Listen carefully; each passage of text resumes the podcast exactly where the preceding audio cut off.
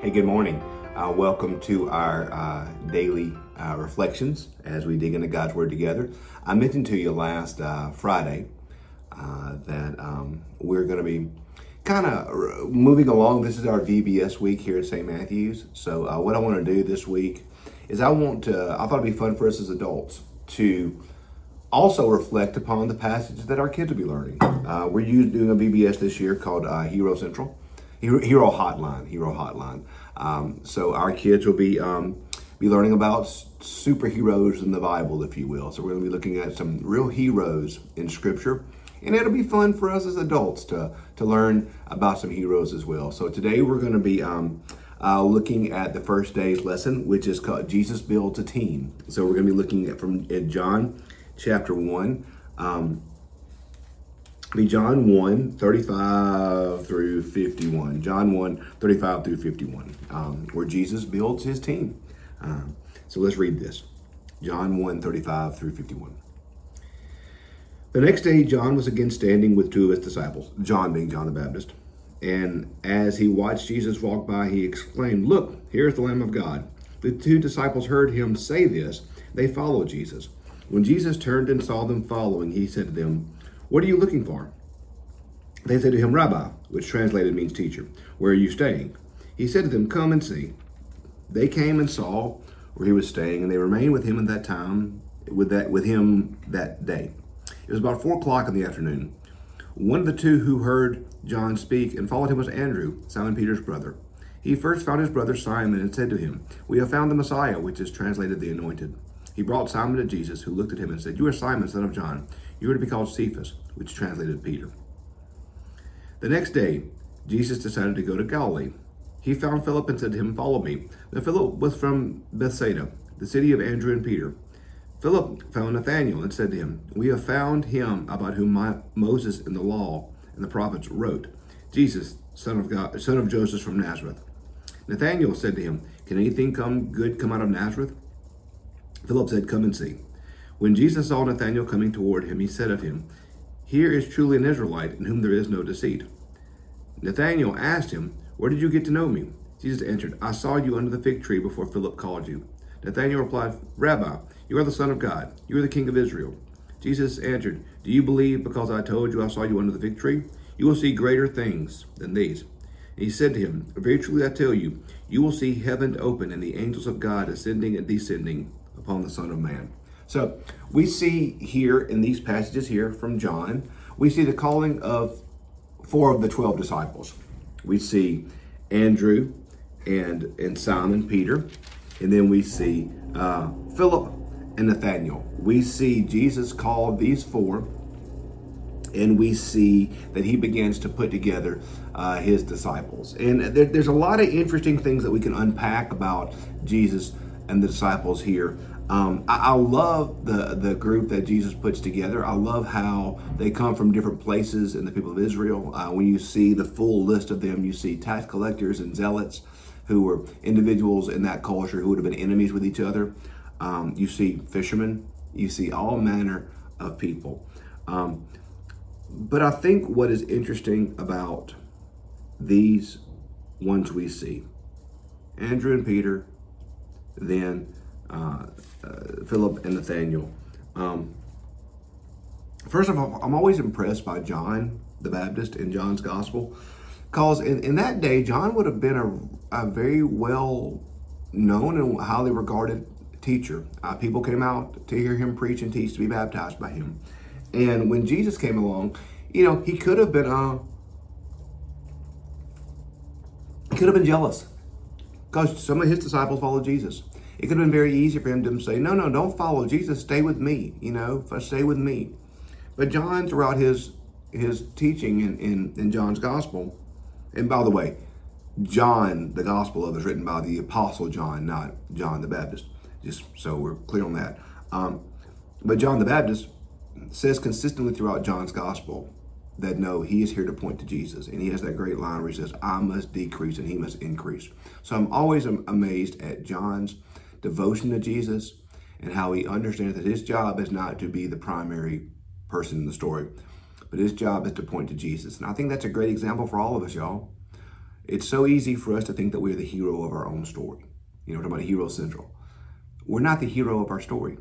Jesus is the hero of our story. So the main hero that we need to emulate, the main hero that we need to look to, the, the hero who saves the day is not going to be me or you, but the hero who saves the day is going to always be Jesus. Now, Jesus uses us to do amazing things. Jesus uses us to do heroic things. Jesus uses us and places us in positions where we can do that.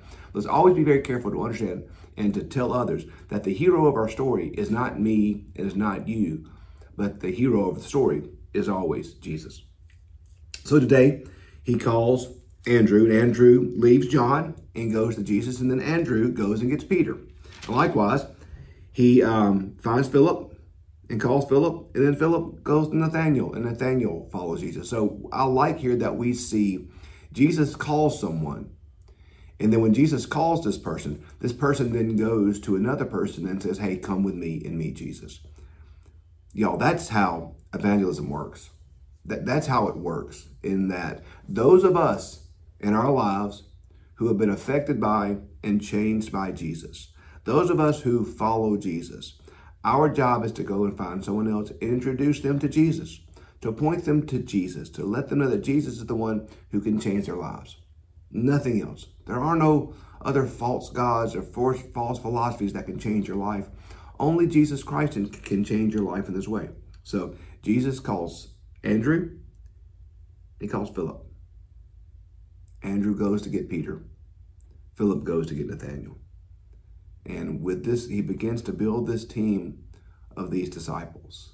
And they are going to be the ones who are going to become the apostles, who will organize the church, who will structure the church, and will help us today, those, those of us who are Christian today, will, will be the ones who, who make sure that we have a church today because they organize it and we have the faith handed to us by the apostles.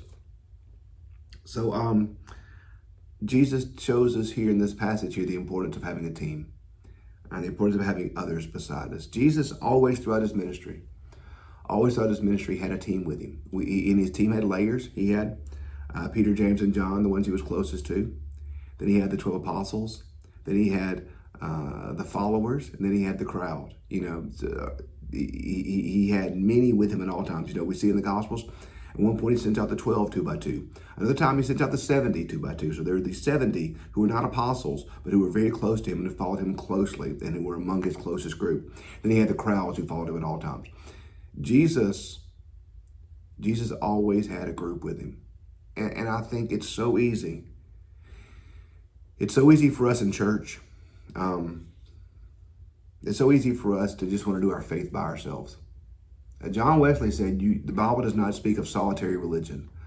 Um, we need a group around us. I know I do. I know I've got several groups around me. I have my staff, my team, but I've got a group of clergy that I meet with weekly, and we pray for each other, and we encourage each other, we support each other, we text throughout the week. I have other other clergy friends that I that I lean on for advice and wisdom and support and accountability. I try to do the same thing. I try to be a, a support and a friend to those who need me. Uh, we don't walk this path alone because this path is hard. This path is hard. And if we're walking by ourselves, we're going to be more likely to fall.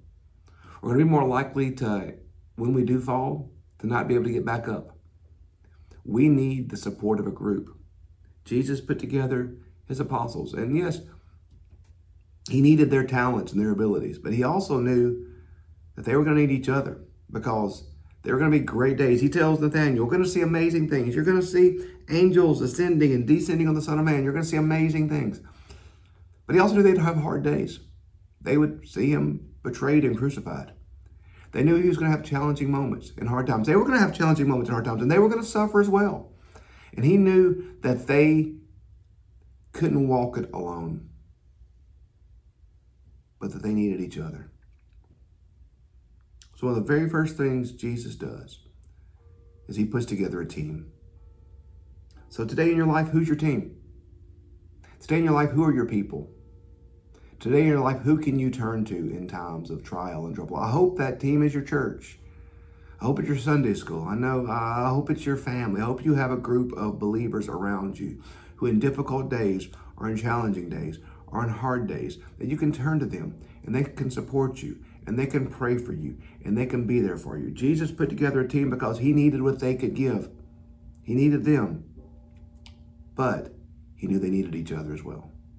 So Jesus put together a team that was going to serve him, follow him, love him, keep his commandments, and organize the church.